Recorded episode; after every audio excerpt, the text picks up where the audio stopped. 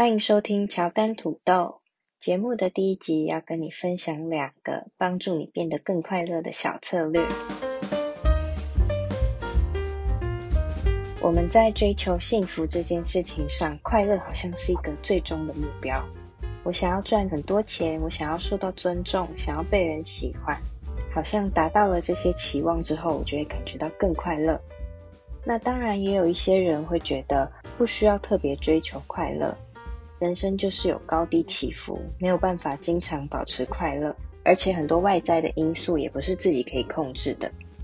可是呢，其实还是有一些策略可以帮助你寻求快乐，也就是意图性的快乐。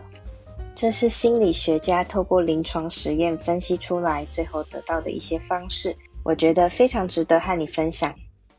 第一个，随机行善。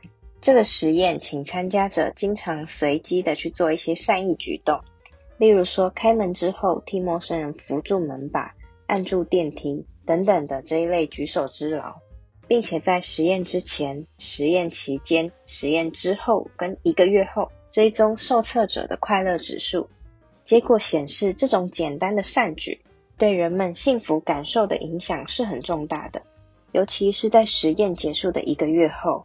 也就是说，这样的快乐感受是可以持续一段时间的。这个实验也得到很多后续研究的证实。结果证明，如果我们想要变得更快乐，比较有效的方式，不见得是让自己的环境变好，而是努力让别人的生活更美好。很奇妙吧？因为当我们不求回报的做好事或说好话，我们会更喜欢自己。第二个可以让你变得更快乐的小策略呢，就是表达感谢之意。其实每个人的快乐感受度是不一样的，发生同样的事情在两个人身上，那个感受到快乐的基准点不太一样。这有时候和你的乐观程度是有正相关的。其实当我们还是小婴儿的时候，都算是乐观主义者哦。因为你看，小宝宝在学走路的时候，每次踏出一步，如果跌倒了，又会再站起来，跨出脚步，重新试一次，一次又一次跌倒爬起来，最后学会走路。当我们渐渐的长大，会发生越来越多的挫折，也可能会有一些身边的人、朋友、长辈等等，对我们说你做的不够好，甚至嘲笑我们说你做不到，你不会成功，诸如此类的，都可能会加深我们的挫折感。提醒我们挫败有可能会再度发生，让我们不像小宝宝那样去做第二次、第三次的尝试。就像是心理学家所说的习得性无助，是经由学习而来的无助感。那么，既然这种无助、恐惧的感受可以透过学习而来，当然我们也可以重新学习变得乐观，训练自己有更好的快乐基准点。那么学习乐观，其中很有效的小技巧呢，就是表达感谢之意啦。我建议你可以透过书写，像是感恩日记的方式去执行。我自己有一本专属的本子，是用条列式的方式列出感恩的人事物，当然也可以感谢自己。例如说，一，谢谢我买了一杯好喝的珍珠奶茶，很小的事情都可以把它列出来，或者是。二，谢谢我身上这件干净又漂亮的衣服。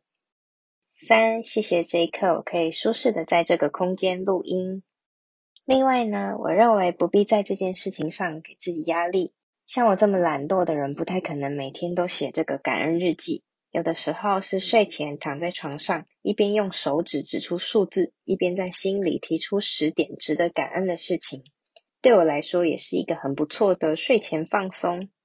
我把感恩日记比喻成像是快乐的铺满或是存折，随手列下了一条感谢，就好像存进一笔快乐，并不需要强迫自己一定要天天做，只是透过每一次的练习，强化自己对事件感恩的信念。久而久之，当我们越来越懂得感恩，就能培养出乐观的态度，进而获得快乐和幸福的感受。总结一下，今天分享了两个简单又实用的小工具，可以帮助提升快乐的感受。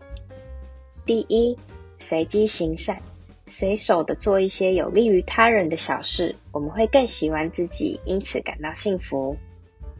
第二，表达感谢之意，可以透过书写感恩日记，甚至是亲口向人表达感谢，培养出乐观感激的态度，因为乐观感激的态度和快乐跟幸福感是有很强烈相关的特质。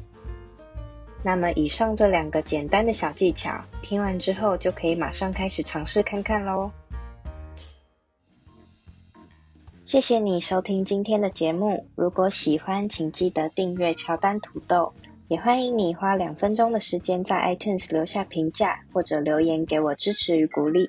最后，请帮我把节目分享给一位朋友，拜托拜托，让更多人一起收听乔丹土豆。